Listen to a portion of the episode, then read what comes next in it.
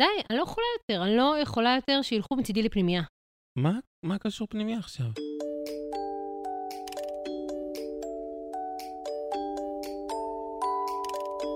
יש לי קטע כזה, אחרי תקופות שאני מאוד לא נוכחת בהן, עניינים בעבודה, עניינים אישיים, איזה קתרזיס כזה בחיי הפרטיים, אמ, שאני מרגישה שהבית מתפזר לי, כאילו אני מאבדת את הילדים, אין שגרה, לא ברור מה קורה, ואז אני ממציאה לוז.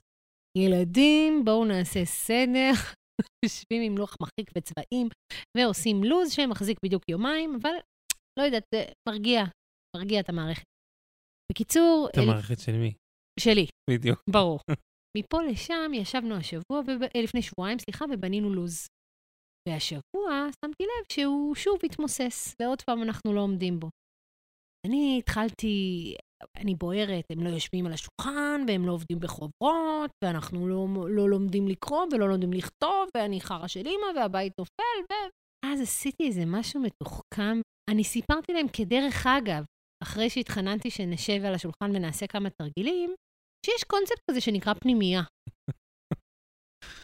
וסיפרתי להם שיש אחת בגרמניה. נהדר, עוד בגרמניה, הנאצית. מפה לשם, אחרי כמה דקות עמנואל באה בוכה, בוכה בכי תמרורים. מסכנה. לא אוהבת אותנו? לא רוצה להיות איתנו יותר? חינוך מתוך פחד. אני כמובן התנצלתי, אבל זה הזמן להגיד שאנחנו מגדלים את ילדינו בחינוך ביתי. נכון. עמנואל בת תשע, אביתר בן שש, ואלישע לא מזמן נולד. אנחנו התגלגלנו לתוך הדבר הזה שנקרא חינוך ביתי. לא בחרנו ואמרנו לעצמנו כשיהיו לנו ילדים, אז אנחנו נגדל אותם בחינוך ביתי. פשוט בכל שלב היה נראה לי מוזר לשים אותם איפשהו. אין הרבה אנשים בארץ שבוחרים בחינוך ביתי, אז אני חושבת שחשוב להגיד שהפודקאסט הזה, למרות שהוא עוסק בחיינו ובקונספט של חינוך ביתי, הוא רלוונטי לכל ההורים, גם אם הם לא בוחרים בחינוך ביתי. כי הוא בעצם מדבר על... על איזושהי דרך משותפת שבונים ביחד כדי להוביל את המשפחה לאיזשהו מקום. נכון. ואפשר לאמת, ואפשר לקבל השראה, ואפשר להכניס את זה בשלוש שעות ביום ובעשר שעות ביום, זה לא, זה לא כזה רלוונטי. בוא כן. נגיד שאנחנו ממש לקחנו את זה לאקסטרים, כי זה בוער בדמנו, אבל, אבל זאת לא הצורה היחידה ליצור קשר קרוב ומהותי עם הילדים שלך. ואם מדברים רגע על, על המושג הזה הכל כך אה, גדול, חזון הורי, זה, זה מושג מפוצץ, אבל אם רגע מנסים לפרק אותו, יש פה איזה שתי ישויות, לצורך העניין אותי ואותך, שכל אחד מגיע עם המאוויים שלו, עם הרצונות שלו, עם המחשבות שלו. נכון, אני מחליטה, ואתה מסכים. לא. אז אני מגיע עם המחשבות שלי, את מגיעה עם הדרך שלך, ואנחנו איפשהו צריכים להגיע לאיזשהו קו משותף. עכשיו, אני לא אומר שאנחנו צריכים להסכים על הכל, אבל באיזשהו אופן אנחנו צריכים לנסות לדבר פחות או יותר את אותה השפה. כולנו יכולים להבין למה. אה, יש לנו עכשיו את הילדים שלנו, ואנחנו מתחילים לדבר בשפות שונות, זה מתחיל לבלבל אותם, אה, לא בטוח שהם ידעו לפעול באופן אה, מסוים, זה מעניין, כי אתה כאילו על תחילת הפרק הבאת את הפאנצ' ליין. כי עכשיו כשאני חושבת על זה בעצם, מה שמיוחד בבית הזה, זה שאנחנו משדרים על אותו גל. ובעצם זה בכלל לא קשור לחינוך הביתי. אפשר, אפשר לשדר על אותו גל, גם אם אנחנו לא בחינוך ביתי, וזה ייצור את הביטחון הזה שאנחנו מכוונים אליו. אבל כל הדבר מתחיל להיות מורכב יותר ברגע שאנחנו לא משדרים על אותו גל. יש פה איזה ש- שתי דרכים שבסוף אה, נפגשות ומנסות אה, להוביל לשביל אחד מסוים. נכון, אבל צריך להוסיף שלא רק שלא גדלנו באופן זהה, אלא גם אנחנו ממש לא זהים לאנשים שהיינו כשהתחלנו את הדרך שלנו ביחד. זה בטוח. אני חושבת שהנוסחה היא אה, להסכים להתפתח ביחד, ולא במקביל ולחוד. ואז, איך שלא נהפוך את זה, תיווצר פה איזושהי שפה חדשה, גם אם היא פשרה מבחינתי על שפתי הפרטית, היא, היא, היא תיווצר ביחד. אני חושב שאחד הדברים החזקים, אולי פה בינינו לפחות, הרצון שלנו להקשיב אחת לשנייה. כי אני חושב שברגע שפותחים את הראש ואומרים את כל הדברים ושמים אותם על השולחן כמו שהם, כל המכאובים שלי ואת כל הבעיות שאני מביא איתי ואת את שלך, אנחנו מצליחים להגיע לאיזושהי שפה משותפת כי אנחנו נפתחים אחד לשני. אז למה אתה בעניין חינוך ביתי? אה, 14 שנות לימוד. אה, זו הייתה דרך ארוכה וקשה, לא היה לי כיף אה, בתוך בתי, בתי, בתי הספר. אה, סבלתי בחלק מהפעמים.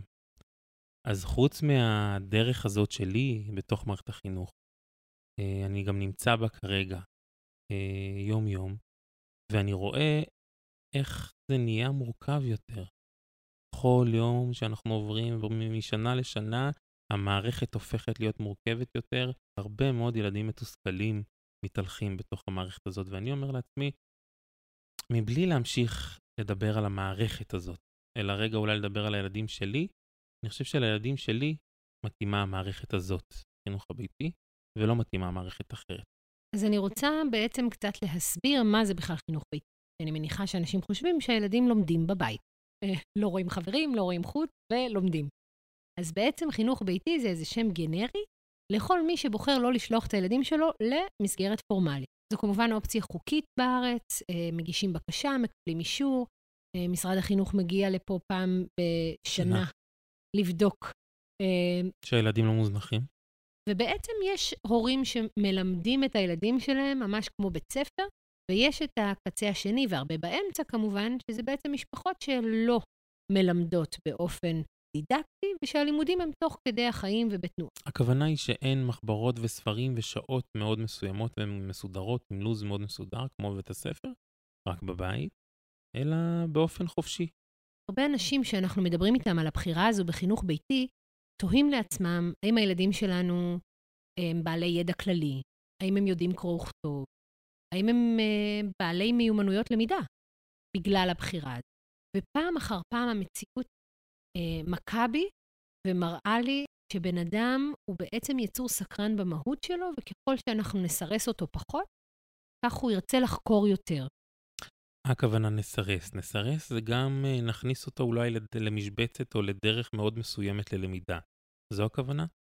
ללמידה ולחוסר הקשבה לעצמו. תראה, מגיל מאוד צעיר מבייתים אותנו להיות אזרח שומר חוק, משלם מיסים, מתגייס לצבא. אה, בגיל מאוד צעיר אומרים לנו באיזה שעה אנחנו רעבים, באיזה שעה אנחנו צריכים ללכת לישון, כמה אנחנו צריכים לאכול, מתי יש פעילות, באיזה נושא הפעילות. ותשים לב לדבר מעניין, מה שמשותף לכל הדברים האלו זה שתמיד יש שם מבוגר אחראי שמנהל את הסיטואציה. Mm-hmm. ואני חושבת שב-way of living שלנו יש המון המון עצמאות לילדים. אז אם יש הרבה פעמים חשש כזה של איך, איך הם ידעו להסתדר בקבוצה, איך הם יצליחו, איך הם, הם לא יהיו תלויים בנו, זה בדיוק הפוך. דווקא בגלל שאנחנו פה כל הזמן ונותנים להם רוח גבית והמון ביטחון, הם יכולים במעבדה הזו שנקראת ילדות, וזאת מעבדה, אנשים מתבלבלים ומסיקים על האופן שבו ילדים מתנהלים, על המבוגרים שהם יהפכו להיות. זה ממש עוול שעושים לילד. Mm-hmm. במעבדה המשחקית הזאת של החיים, שנקראת ילדות, הילדים זוכים ללמוד, להתנסות ולבדוק דברים כשיש מאחוריהם המון ביטחון. זה בעצם המקום הזה שאנחנו לא מתערבים להם במה שהם עושים עכשיו, אלא הם מגלים את, במה שהם uh, עסוקים עכשיו בעצמם. בדיוק. ואתה יודע מה שואלות אותי הרבה אמהות? איך לעזאזל יש לי סבלנות? אז איך יש לך סבלנות? כל כך הרבה סבלנות. קודם כל, באמת יש לי הרבה סבלנות, אבל לא לכל חברותיי יש כל כך הרבה סבלנות. אני דווקא חושבת שהנוסחה היא בלהבין שאני לא לשכת סעד. אני לא ליצנית, ותפקידי הוא לא לבדר אותם, או ללמד אותם, או להפגיש אותם עם שום דבר. אני עושה את מה שאני יכולה, וזה הכי טוב שיש. אז אנחנו לא נבהלים מזמנים מתים. יותר מזה, אני מוצאת ששעמום הוא אבי ההמצאה, הוא אבי היצירתיות, הוא אבי החדווה. דווקא היום בבוקר מנואל הגיעה אליי ואמרה לי, אני משעמם לי. ואני רציתי ישר ל- ל- לעוף איתה למקומות של, אוקיי, אז יש לך את זה, ויש לך פה למעלה את הזה, ותפתחי את הזה. ולקחתי רגע איזה נשימה ואמרתי לעצמי, אוקיי, תחשבי רגע אם משעמם לך, מה את יכולה לעשות? דווקא מהמקום הזה שהם אה, רגע בשהייה ובמנוחה ובמחשבה, אני חושב שהם יכולים להגיע באופן הרבה יותר חזק למקום יצירתי ויוצר וחושב. שעמום זה מין תחושה, אה, תחושת ריקנות אולי, אולי זה תסכול, אולי זה חוסר רצון, יכולת, חשק, להתמודד עם איזשהו קושי. יש כאלה שיגידו שיש דבר כזה משעמם. משעמם זה אולי חוסר בתיווך של ההורה את הסיטואציה אל מול הילד, אולי ב... אין באמת מספיק כלים בבית שהילד יוכל אה, להיעזר בהם. אני חושבת על תינוק, כרגיל. אה, אני לא רואה אותו משתעמם מול צעצוע, אני רואה אותו רעב פתאום, מתעייף, זקוק לאיזה משהו, יש לו צורך נוסף ואחר שעלה, שהסיט את תשומת ליבו, אבל לא שעמום. אמ, אבל אני כן מסכימה איתך שככל שאנחנו מתרחקים מאיכות החקירה הזו, מיכולת המשחק הזו, אנחנו באמת צריכים תיווך. אבל יש לנו, ההורים פה, אפשרות אה, לתקן. בכלל, כל החיים האלו, אנחנו הורסים ומתקנים, זה קצת המהות שלנו. אז אני, אז אני אומרת, גם אם החיים לקחו אותנו למקומות כאלה שקצת ריבעו את, ה, את המוח שלהם לכדי לו"ז נורא מסוים בפעולות נורא מסוימות, אפשר להתעורר בוקר אחד ולהגיד, אנחנו פותחים. אני בעצם חושבת שמה שהחינוך הביתי מאפשר לנו זה לחשוף אותם למלא טכניקות כאלה שפותחות לכדי יצירתיות, לכדי עשייה, לכדי חשיבה יצירתית. ולכן כל האמירות האלה שהם לא ידעו ולא ידעו שייכות למאה הקודמת. היום יש גוגל בכל מקום, אנגלית בכל מקום, מחשבים בכל מקום, אין מצב שהם לא ידעו. הם ידעו, הם יודעים מסך טאץ' מגיל שנה. אבל מה שכן הולך לאיבוד זה דווקא היצירתיות, הרגישות, הטכניקות האלו. של, של האוטודידקטיות, של להצליח ללמוד דברים לבד. תחשוב, אם אין מבוגר שכל הזמן מסביר לך איך ללמוד, אתה חייב ללמוד לבד. חלק מהדברים שאת אומרת עכשיו זורקים אותי למקום ש, שאנחנו באמת חושפים את הילדים להרבה מאוד דברים. הם בוחרים במה להתעמק ומה הקצב שבו הם מתעמקים בדבר הזה, ואני חושב שעצם הבחירה, אה, זה מה שמביא אותם למקום של אה, הבנה מעמיקה של עניין ושל רצון ללמוד ולחקור. אה, ופחות המקום הזה של אה, זה מה שעושים עכשיו, ואנחנו יושבים סביב זה, אה, וזה מה יש. אני חייבת להגיד שלפעמים, אה, לפעמים זה מה יש. לפעמים זה מה שצריך לעשות עכשיו, נקודה. ומה שאני אוהבת בחינוך הביתי זה בעצם שאלו דברים שבאמת חייבים לעשות. כי חייבים עכשיו ללמוד משפט פיתגורס בשיעור מתמטיקה, זה בולשיט. העולם ימשיך כרגיל גם אם לא נלמד כלום. אבל חייבים עכשיו ללכת לבנק, אחרת לא נוכל להפקיד צ'קים ולא לנו כסף לשלם חשבונות, אז בואו נלך לבנק. זה באמת חייבים עכשיו. ואז כל הלמידה, במקרה הזה זה יהיה, לא יודעת, לחכות בתור, לעמוד בסבלנות, לדבר עם הפקידה בנימוס, לחשב את, ה, את סכום הצ'קים, יכול להיות, כן? יהיו, יהיו שם ש, תתי שיעורים נוספים. אבל גם שהדוינג שלנו הוא באמת מתוך היום-יום. ומה עם העניין החברתי? Mm. איך, איך הם מפתחים אה, קשרים חברתיים? חינוך, חינוך ביתי, הם כל הזמן בבית. אנחנו לא כל הזמן בבית, אולי כאן טמון הכלב. Mm-hmm. קודם כל צריך להגיד שהרבה ילדי בית ספר מרגישים בודדים. ושכשיש 30 ילדים ביחד בכיתה, זה לא בהכרח אומר שאתה לא לבד. לגמרי. אז זה, זה באמת לא העניין. אבל זה באמת נכון שהיצע החברים וכמה אני צריכה לעבוד בזה כדי לאפשר להם את ההיצע הזה, הוא אה, מצומצם. אני עובדת הרבה. אה, אז זה נכון בהקשר הזה. אבל ברמת המיומנויות החברתיות, אתה אומר? להפך, חוגים, אה, מפגשים עם משפחות חינוך ביתי אחרות, ילדים, ילדי מסגרות מאחר הצהריים, שאנחנו נפגשים איתם, ועכשיו הילדים שלי חייבים לגשת אליהם ולהגיד, שלום, קוראים לי ככה, רוצה להיות חבר שלי, רוצה לשחק ב... אז אני חושבת שדווקא ברמת המיומנויות החברתיות, הם סופר מתוחכמים. ואני תמיד אומר שלמי ששואל אותי, שבטח בגיל הזה, הסיפור הוא לא כמות הקשרים שאנחנו יוצרים אה, עם הילדים, זה לא ה-300 חברים בפייסבוק לצורך העניין, אלא זה עומק הקשר שאנחנו יוצרים. זה האופן שבו אנחנו מנהלים את הדינמיקה מול חבר או שניים שאנחנו נמצאים באיזשהו מרחב חברתי. אה, אנחנו יכולים להיות בתוך כיתה באמת של 30 ילדים, ובאמת למצוא את עצמנו אה, בודדים, או עומק הקשר הוא באמת לא יהיה משמעותי. אנחנו יכולים להיות עם חבר או שניים, בין היתר, גם בחינוך הביתי, ובעזרת התיווך הנכון, אם ההורים נמצאים שם, או בעזרת אה, הבנה או הבחנה נכונה של הסיטואציות, אה, העומק של הקשר הוא זה שיהיה משמעותי בסיפור הזה. צריך גם להגיד שג'ונגל של ילדי חינוך ביתי הוא הרבה יותר צבעוני. החינוך הביתי מושך אליו אה, יצורים שונים ומגוונים. אה, חלקם מסודרים יותר וחלקם פחות, אבל זה כן מאפשר הרבה יותר פלורליזם. חד משמעית, אפשר בחינוך ביתי להיות מוזר או אחר או מיוחד או עצמך בהרבה יותר קלות וקבלה. ואם אתה שואל אותי, זאת מתנה ענקית. לא כי חשוב להיות עצמך בכל מחיר, בכל סיטואציה בחיים. לא, יש סיטואציות בחיים שבהן צריך להיות חלק מן העדר, מסכימה. אבל זאת מיומנות נרכשת. ולעומת זאת, להיות עצמך ולהיות נאמן לעצמך, זאת לא מיומנות נרכשת. זאת מיומנות שנוזלת ונאבדת עם השנים. ואני חושבת שלגדול ככה, בתקופה שבה מתפתח המוח ומתפתחת האישיות, וההגדרה העצמית, והאופי שלנו כבני אדם, ו- ו- ואתה במרחב רב-גילאי, יש גם ילדים קטנים, ואז אתה לומד לטפל בהם, ויש גם ילדים גדולים שאתה לומד, אה, אה, לומד מהם וסוגד להם ולמה שהם עושים. בסדר, אם בתי ספר בארץ היו כמו בפינלנד או דנמרק, יכול להיות שהיינו שולחים אותנו לבית ספר, mm-hmm. כן? זה לא מילה גסה. אבל בהתחשב בזה שבתי הספר בארץ הם די מסוימים, פלוס העובדה שבעיניי באמת, באמת, אה, חינוך טוב נעשה מתוך המון נוכחות וביטחון והקשבה, ולא ציונים ולא השוואות ולא תחרות. שם בעיניי לא נעשית למידה. ואז באמת, שוב, על השאלה הנוספת של איך הם, הם יגדלו והם ייכנסו למציאות הזאת שעדיין קיימת בשטח. זה לא החינוך הביתי. הם uh, יפגשו את אותן uh, קבוצות של ילדים שכנראה לא פגשו בחינוך הביתי, את אותם דפוסי התנהגות שלא פגשו בחינוך הביתי, ואיך הם יתמודד, יתמודדו עם כל זה. אני מסכימה איתך, אבל אתה יודע, בכל דבר יש שני צדדים. בכל, בכל דבר יש יתרונות וחסרונות. זאת תהיה התמודדות לא קלה. את יודעת מה? אני דווקא חושב שזאת יכולה להיות התמודדות יותר קלה ממה שאנחנו חושבים. נראה לי שזה תלוי באופי.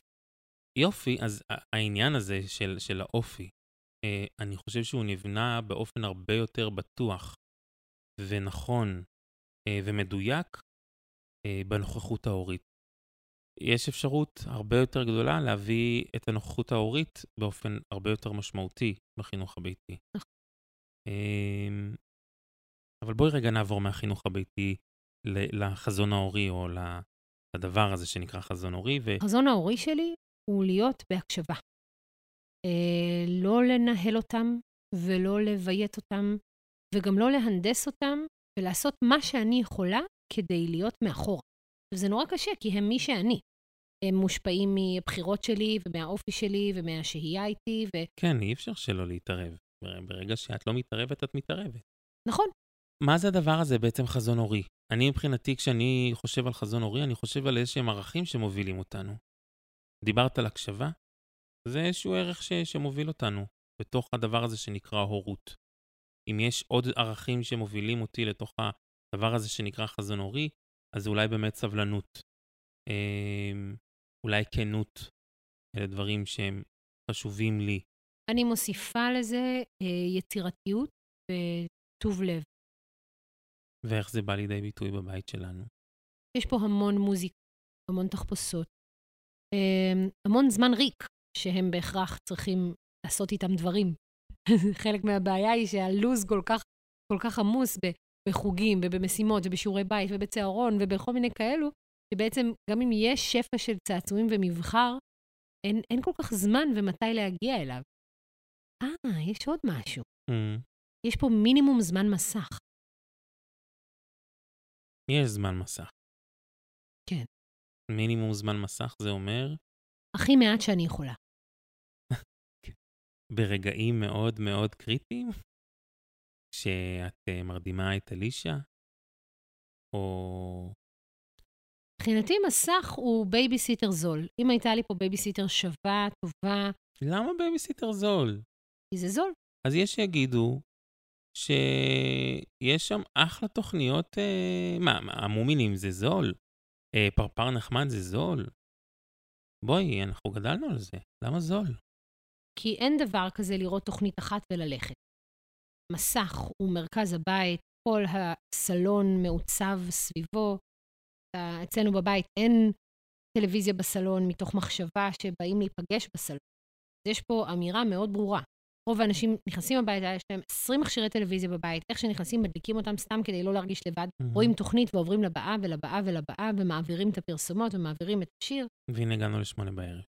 הגענו לשמונה בערב, והתכנים שראינו הם מלא זבל. מה, מה זה למה? כי, כי אנחנו, מה שאנחנו מכניסים לגוף שלנו. אז כשאנחנו אוכלים אוכל לקוי, הגוף שלנו מתחיל להיות חולה. מהמם. וכשאנחנו מכניסים תכנים דפוקים, המוח שלנו מתחיל להיות חולה. אבל זה לא רק תכנים דפוקים, הם יכולים להיות גם תכנים אה, טובים וחיוביים, אבל בהקשר לטלוויזיה זה באמת כמות השעות שילדים יכולים להיות חשופים לדבר הזה שנקרא מסך. נכון, ואז זה הופך להיות כאילו או מסך, או לחיות את החיים. מהמם. ואני חושבת שכשאנחנו היינו קטנים, המסך היה חצי שעה מהיום, ויתר היום שיחקנו כדורגל, והלכנו למחנה, והלכנו... אז אני מסכימה איתך, אז יש פה שילוב של השניים. גם תכנים גרועים בצבעי יסוד.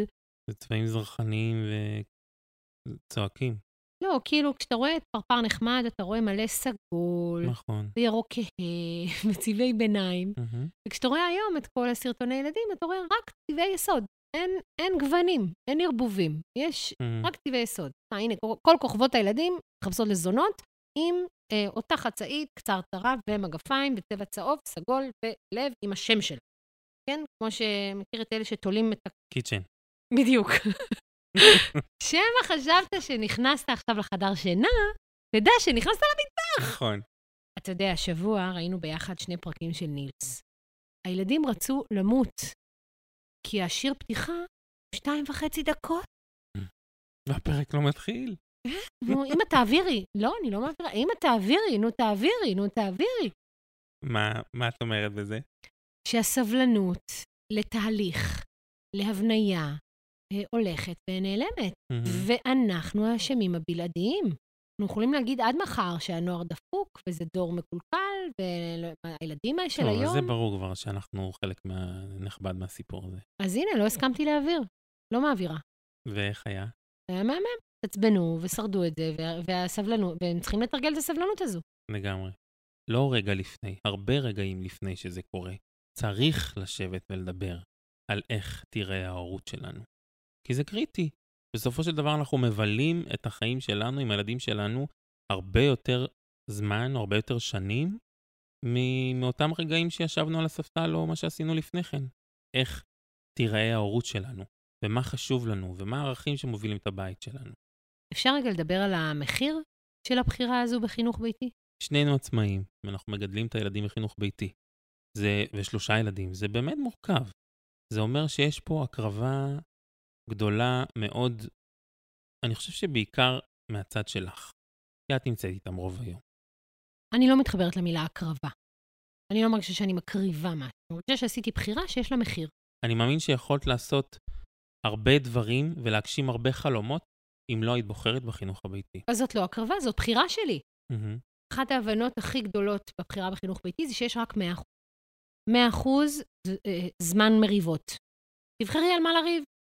יש 100% זמן ערות. תבחרי מה את רוצה לעשות כשאת ערה. אז הבחירה בחינוך ביתי אומרת שאני בוחרת רק את מה שאני מוכרח. אז אני מוותרת על חיי חברה סוערים, ואני מוותרת על להשקיע אה, במראה שלי כמו שהייתי רוצה. ואני מוותרת על uh, ללמוד דברים או, או לעסוק בדברים מסוימים, uh, ואני בוחרת ללמוד להיות אימא, אשת חינוך, ולחקור ולהתפתח רגשית בתוך המסע הזה. קרבה, אומרים על משהו שאני כאילו לא מקבלת ממנו כלום. אני יושבת פה? ומתבטלת בשם החיים היפים שהיו יכולים להיות. אני מרגיש שיכול להיות שאם הייתי שולח את הילדים שלי לבית ספר, אז היה לי, היה, היה לי הרבה יותר זמן ליצירה. ולעשות דברים שאני, שאני אוהב ורוצה לעשות. יכולתי לקדם את העסק שלי באופן הרבה יותר חזק ממה שקורה כרגע. אני לא... זו בחירה, אני מסכים איתך שזו בחירה, אבל עדיין יש שם, יש שם דברים שהם הם, הם מרגישים לי מפוספסים. אני חושבת שמה שמפוספס זה השיח הזה על, על הקרבה. כי אז המחשבה היא שכדי להיות הורה נוכח, אתה צריך להקריב את, ולוותר על, ו... אני אומרת משהו אחר, תראו איזו זכות, איזה כיף, איזה מעניין יכול להיות אם בוחרים בזה. גם. אתה יודע, זאת- העולם משווק לנו איזה מהמם זה להיות כוסית, ואיזה מהמם זה להיות עשירה, ואיזה מהמם זה להיות מצליחנית. ו- ותשים לב ששלושת הדברים האלה הם מאוד גבריים. גברים לא עוברים הריון ולידה, ולכן הגוף שלהם תמיד אה, על פניו, כן? על? פניו, על פניו. כן. כתוב במהלך כל חייהם. בואו. הם חזקים ובדיוק. נכון. ו- והם פנויים ללכת ולעבוד או לצוד, וכאילו, כל המאפיינים הנשיים, כל האנרגיית ביצית, אה, לא משווקת לנו נכון. ולהיות בבית ולייפות אותו, להשקיע ולעבוד בגינה, ולהיות עם הילדים, ולראות איך הם לומדים ללכת, ולומדים לנהל אה, קרבות, ולומדים חשבון, ולומדים ולומדים. אה, את שוב מכניסה את האישה לתוך הבית, לתוך המטבח, לתוך הילדים, לתוך ה... מה יגידו הפמיניסטיות שיקשיבו לשיחה הזאת? אני, אני אם הפמיניסטיות, ופמיניזם זה לא אל תהיי בבית, תזנחי את הילדים שלך. תלדי, אל תלדי ילדים או תלדי אותם ותזרקי אותם. יש לך את האפשרות לבחור מה נכון לך ומה מדויק לך, וכל בחירה היא לגיטימית. אני לא יוצאת נגד נשים שבוחרות אה, להשקיע את חייהן בקריירה ולוותר על הזכות לגדל את ילדיהם. גם להן יש זכות בילדים, ויש להן זכות ללכת ולעשות קריירה. נהדר שאנחנו חיות בעידן שבו מותר לנו לבחור. אני פשוט מרגישה שמרוב הפמיניזם הזה, התרחקנו אלף שנות אור מהעניין, מהזכות האמיתית, כן להיות עם ילדים. ראיה לכך, אחרי שלושה חודשים אני אמורה לשים את התינוק שלי באיזה גן mm-hmm. וללכת לעבוד. תחשוב מה היה קורה אם כל האימהות הטריות היו שובתות, המשק היה נופל. איפה הן? אם לא היינו גדלות בידיעה הזו, שאחרי שלושה חודשים אנחנו צריכות למסור אותם ל- ל- לעולם, היינו אולי שמות לב שזה, שזאת בקשה פסיכית, שזה לא הגיוני. והיינו מתחברות למקום הזה של הלוויה שמגוננת על, ה, על, ה, על הילדה שלה, על הילדים שלה, שרוצה להיות איתם, שרוצה לשמור עליה. מה, אני צריכה להתנצל שאני זו שצריכה ורוצה להשפיע על ילדיי? הרי הם ילדיי. כאילו נראה לי נורא מוזר שאני אתן לאיזה אישה זוטרה, משכילה יותר או פחות, לש... להיות אחראית על השכלת ילדיי, וזה יהיה נראה לי דבר אחראי לעשות, ועוד אני אקח על זה אחריות, זה מה, את לא מפחדת? מה, זה חוסר אחריות? מה, את מזניחה את ילדייך? את יודעת, אני רוצה להסב את תשומת ליבך למשהו שהוא מאוד אה, חשוב בכל הדבר הזה ש, שבין אה, חינוך ביתי למסגרות אה, פורמליות אה, שונות. אה, דווקא אצל ילדים רגישים, אני גם מזהה בתוך העבודה שלי וגם מתוך, אה, מתוך זה שאביתר הוא ילד רגיש, אה, את המקום הזה ש, שאיזה מזל שבחרתי בשבילו את החינוך הביתי. שיש כל כך הרבה סיטואציות אה, מורכבות, לא, שאיזה מזל שאני נמצא איתו שם. אם הוא היה במסגרת אחרת, ללא הנוכחות שלי לתוך העניין שלך, היו שם הולכים הרבה דברים לאיבוד. לא רק דברים, אלא גם הוא היה הולך לאיבוד. ויש יש את הרגעים הרגע, האלה שאני אומר לעצמי, איזה מזל שאנחנו בחרנו בדבר הזה שנקרא חינוך ביתי. הרעיון הוא לאו דווקא בתיווך שלי, כשדברים קורים, או אני מזהה שדברים קורים לאביתר לתוך העניין במפגשים כאלה ואחרים, אלא בעצם הנוכחות שלי. ו- וזאת הנקודה החשובה לדעתי, שהוא יודע שאני נמצא שם.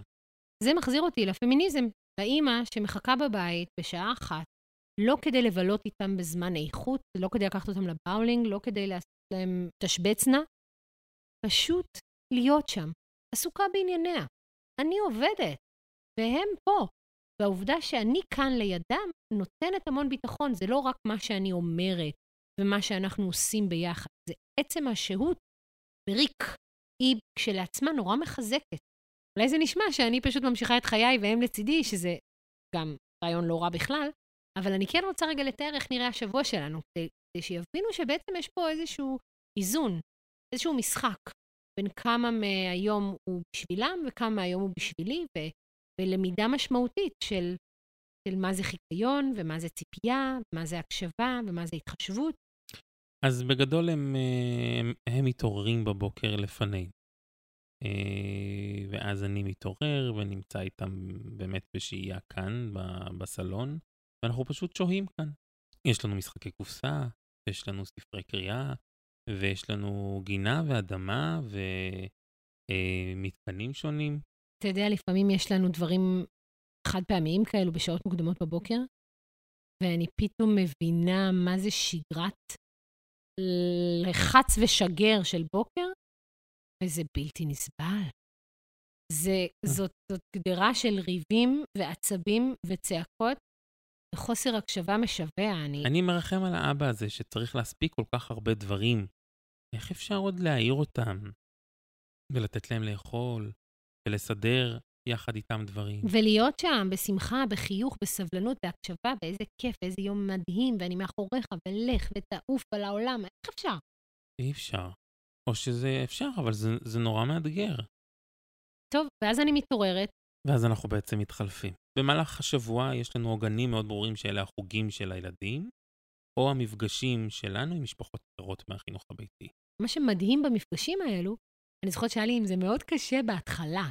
כל מפגש הבאתי איזה פעילות. מפגש אחד אמרתי, אני אכין משהו לראש השנה. הבאתי כדורים, אני אעשה להם פעילות לזה, פעילות לזה, ו... ולא הייתה זרימה, לא הייתה זרימה, ולא הבנתי למה. אמרתי, עצלנים, לא מבינים, לא משכילים, ו... ולאט לאט הבנתי שזה העניין, זו החוכמה. אנחנו באים ליער כי הוא הדף הכי חלק שיש. אפשר לצייר עליו הכל. מגיעים ליער עם פקלאות צידנית. צידנית זה ממש אה, אביזר הכרחי. צידנית זה כשיש לך ילד. כן. מיני מקרר. מיני מקרר. זה כשיש לך ארבעה. כי כל פעם שיוצאים, יוצאים לשבע, שמונה שעות. כן, אין, אין כזה להיפגש אחר הצהריים לחצי שעה, שעה. אם נפגשים, את באה לפה עם כל ארבעה ילדים, שני סירים, מסיימת לי את כל הכביסות, מנקה, מבשלת, והולכת כשהבית מתוקתק אחרי שבע שעות עם כל ילדיי. Mm-hmm. אם יש משהו אחד שאני מביא מהחינוך הביתי לתוך העבודה שלי, ואני עובד בתוך מסגרות uh, פורמליות, זה דווקא את הדבר הזה. לא מרבה בכלים, אני, אני מאתגר את המערכת, או את הילדים יותר נכון, במקום הזה של אוקיי, זה מה שיש עכשיו, יש אתכם, ויש את החברים שלכם, ובואו נתחיל משם. ואם אני יושב מהצד ומסתכל על זה, הם לא מצליחים לתקשר. הם, הם לא מצליחים להבין מה... אוקיי, אז מה עושים עכשיו? אז אין מסך, ואין אה, אין עכשיו אה, לונה פארק, מה עושים? שזה בדיוק מה שאומרים כל ההורים ששומעים אותנו עכשיו, שהם עוצמים את העיניים רגע ומדמיינים את עצמם עם ילדים שלהם פתאום בית. ולא הולכים ללונה פארק ולא פותחים טלוויזיה. אה, אבל בעיניי, אם פשוט תהיה שם סבלנות ומעט חיקיון, יקרה הקסם. הנה, הכל מסתכם בסופו של דבר בסבלנות. ושעמום.